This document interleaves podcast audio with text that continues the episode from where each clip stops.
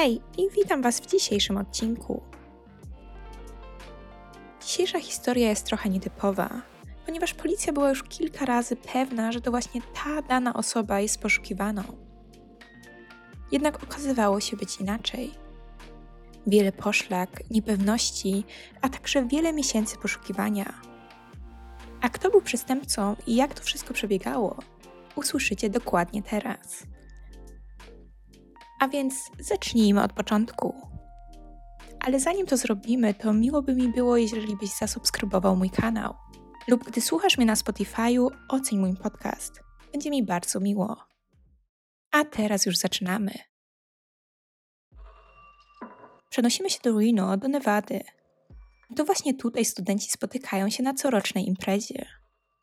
Jest to 28 stycznia, w miarę ciepły wieczór, idealny, aby spędzić go ze znajomymi przy dobrej muzyce i zabawie. Tak właśnie robi to trójka koleżanek, które cały semestr wyczekiwały na tą znaną studencką imprezę. Jessica, Carissa i Brianna bawią się w tej nocy znakomicie.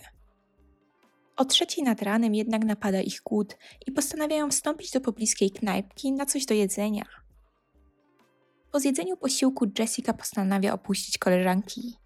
Jest zmęczona, jest już też późno i ma ona też plany na przyszły dzień. Postanawia także wziąć taksówkę, jednak jest to wręcz niemożliwe. Była to właśnie ta godzina, o której większość osób wychodziła z imprezy. Taksówek więc było mało. Gdy dziewczyna chciała się do kogoś dosiąść, okazywało się, że osoby te jadą w innym kierunku. Kobieta miała już dość czekania. Zauważyła auto i mężczyznę stojącego nim na ulicy. Podeszła do niego i zapytała się, czy może ją odwieźć. Zgodził się. Można by teraz powiedzieć, że było to bardzo nieodpowiedzialne.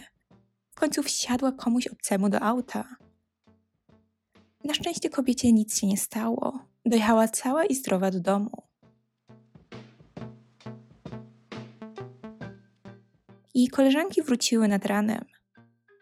Carissa poszła spać do swojego pokoju, a Brianna, która nie mieszkała z nimi, postanowiła przespać się na kanapie. Następnego dnia, gdy Carissa i Jessica budzą się i chcą przygotować dla całej trójki śniadanie, zauważają, że Brianny nie ma. Nie ma jej na kanapie ani w całym mieszkaniu. Jest to dość dziwne. Jej komórka, portfel i rzeczy osobiste cały czas leżą na stole w kuchni. Nie mogła więc nigdzie wyjść na dłużej. Po chwili namysłu i przemyśleniu, gdzie ich koleżanka może być, zauważają, że na poduszce jest krew. Wtedy to już mają pewność, że jej zniknięcie to nie jest przypadek. Coś musiało się stać. Jessica dzwoni od razu do mamy Briany. Dziewczyny wychowywały się razem i często też podróżowały ze swoimi rodzicami. Mama Briany przyjeżdża natychmiast. Na miejscu zadzwoniła też po policję, która była w dosłownie parę minut. Na szczęście policja potraktowała tę sprawę poważnie. Zaczęli od razu szukać wszelakich poszlak. Na poduszce widać było krew oraz odciski z makijażu kobiety, którego zapomniała zmyć kładąc się tak późno spać. Wyglądało to tak, jakby ktoś ją dusił, przykładając jej głowę do poduszki. Jednak w mieszkaniu nie ma śladów włamania. Jej koleżanki także nic dziwnego nie słyszały. Kto więc mógł jej coś takiego zrobić? Policja przepytuje sąsiadów, czy ktoś coś widział, czy ktoś coś słyszał jednak na marne.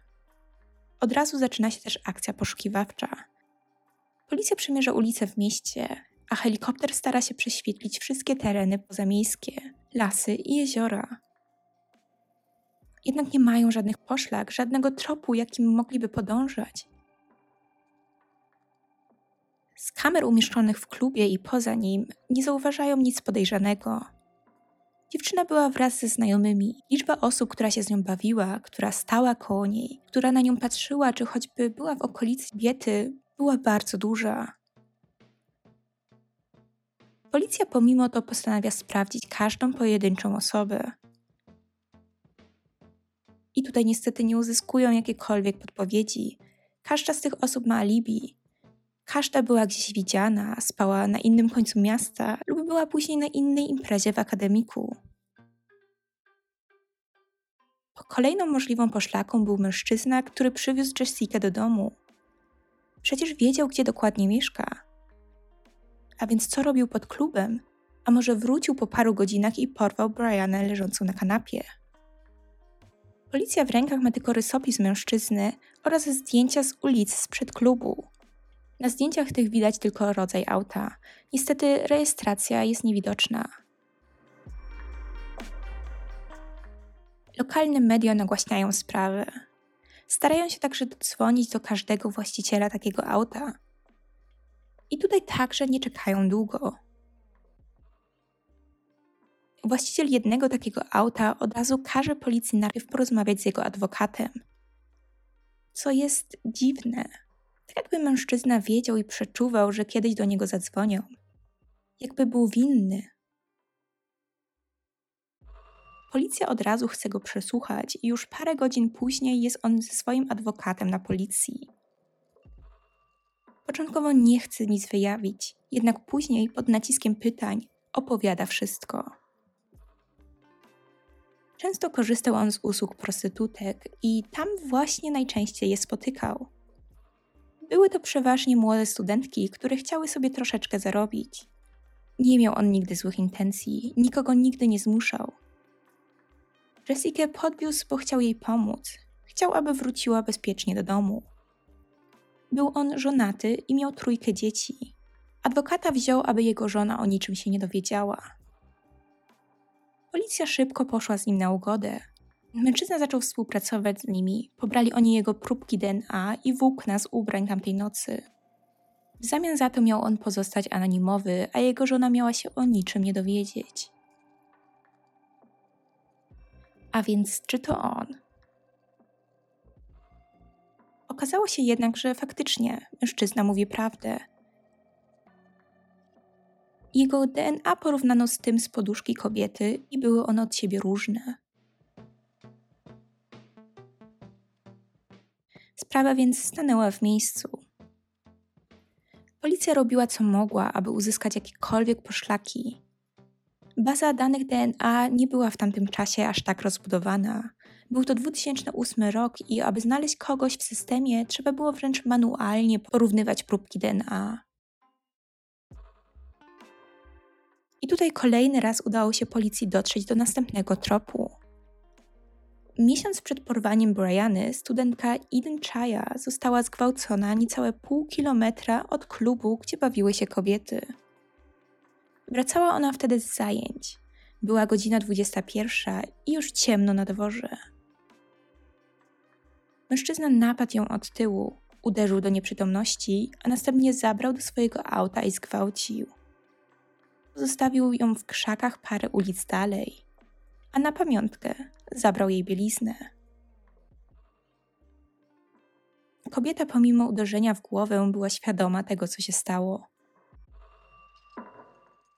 Od razu poszła na policję, a ta pobrała próbki DNA, które to właśnie były identyczne wraz z tymi znajdującymi się na poduszce Briany. Była to więc ta sama osoba, ten sam mężczyzna. Ale gdzie jest Briana? Czy żyje? Czy jest gdzieś przetrzymywana?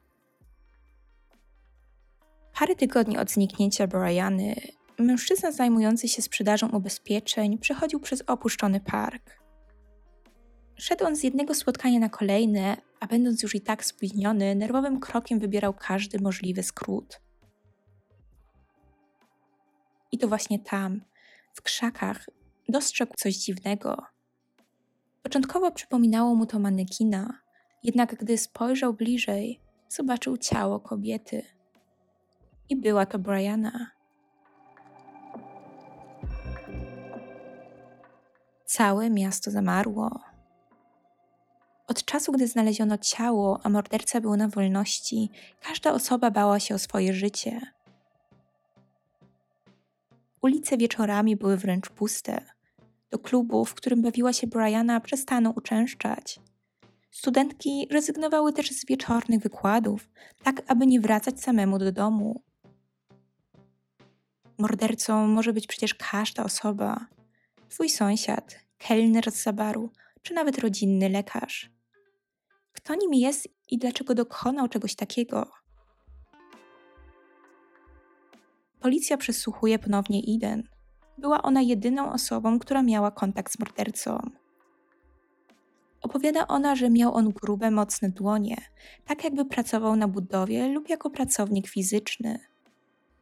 Kobieta przypomina sobie jeszcze, jak wyglądało jego auto, oraz że w środku widziała także buty dziecka, prawdopodobnie chłopca. Historia Eden oraz to, że morderca i gwałciciel to ta sama osoba, zostały rozgłośnione w mediach. Policja liczyła na to, że zgłosi się ktoś, kto zna taką osobę, ktoś, kto ma podobne auto.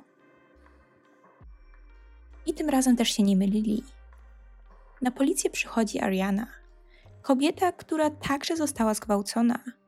Nie zgłosiła ona się wtedy na policję, jednak jest przekonana, że i w jej wypadku chodzi o tę samą osobę. Policja nie ma żadnego dowodu na to, co opowiada im kobieta. Nie ma żadnego nagrania z kamer czy świadków.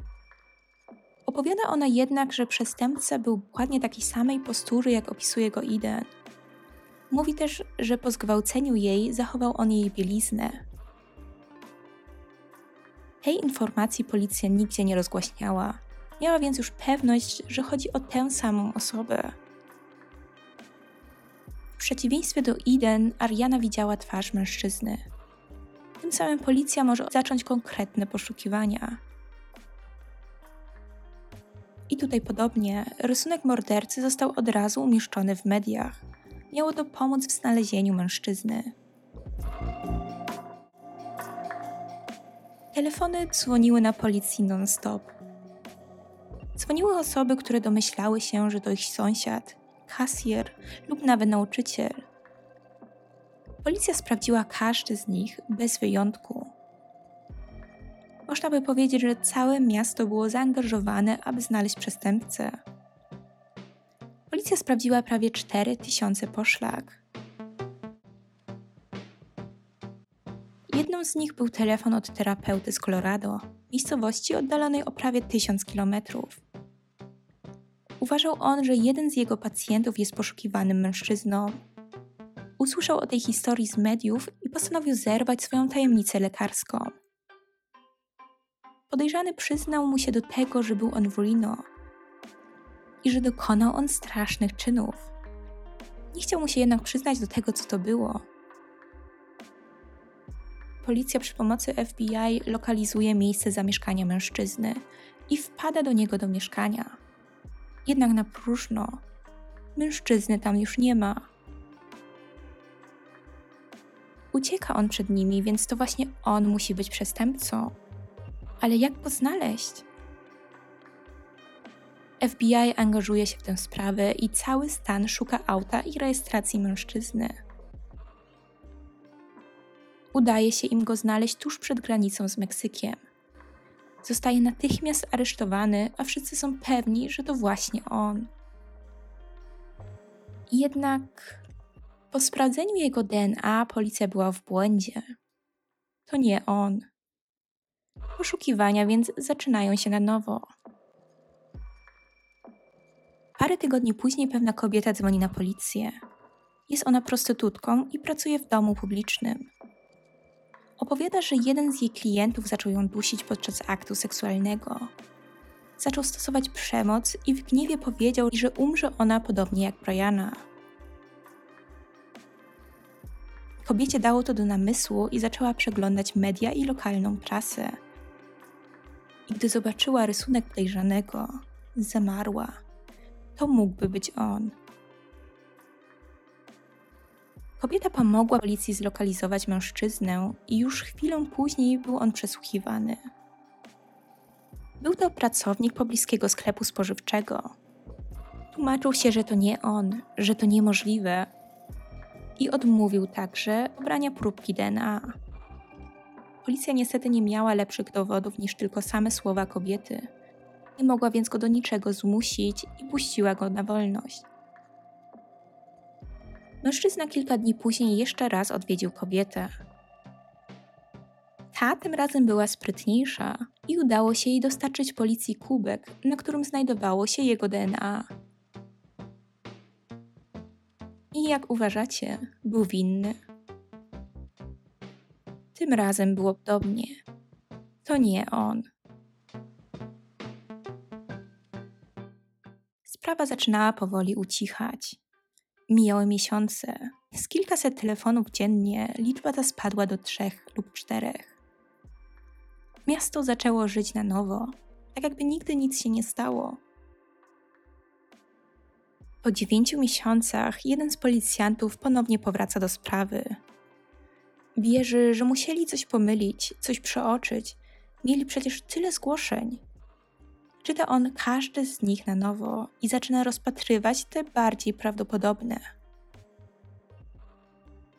Jedno z nich to zeznanie kobiety, że znalazła u swojego męża w aucie kobiecą bieliznę. Policjant zauważa, że zna on daną osobę. Jest to jego dalszy sąsiad. Postanawia po pracy podjechać pod jego dom i spytać się o próbkę DNA. Mężczyzny jednak nie ma w domu. Policjant postanawia więc umówić się z nim na parkingu przed jego pracą. Tak też robi. Mężczyźni rozmawiają w aucie, początkowo na zwykłe, przyjemne tematy. Gdy policjant jednak zaczyna opowiadać o sprawie, mężczyzna miota się w zeznaniach, zaczyna krzyczeć i unikać kontaktu wzrokowego. Po chwili też wysiada z auta. Policjant jest przekonany, że coś ukrywa. Jeździ on tym samym modelem auta co przestępca. Ma też trzyletniego synka i wyglądem przypomina podejrzanego. Musi więc jakoś uzyskać od niego test DNA.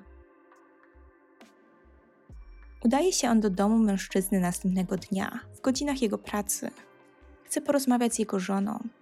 W końcu to ona zadzwoniła prawie rok temu na policję. Pod jej zgodą policja pobiera DNA jej synka. Syn i ojciec są spokrewnieni, a więc jest to jedyna droga, aby uzyskać wyniki. I mieli rację. To był właśnie on. Po prawie roku poszukiwań i ponad 700 testach DNA, osoba ta zostaje złapana. Kobieta początkowo nie wierzy w to wszystko. Nie wierzy, że mógłby być to jej mąż, osoba, którą kocha, której ufa. I to już tyle w dzisiejszej historii. Dajcie znać, co o niej sądzicie i jak obstawialiście. Dziękuję Wam za wysłuchanie i widzimy się, a raczej słyszymy, już w kolejnym odcinku. Hej!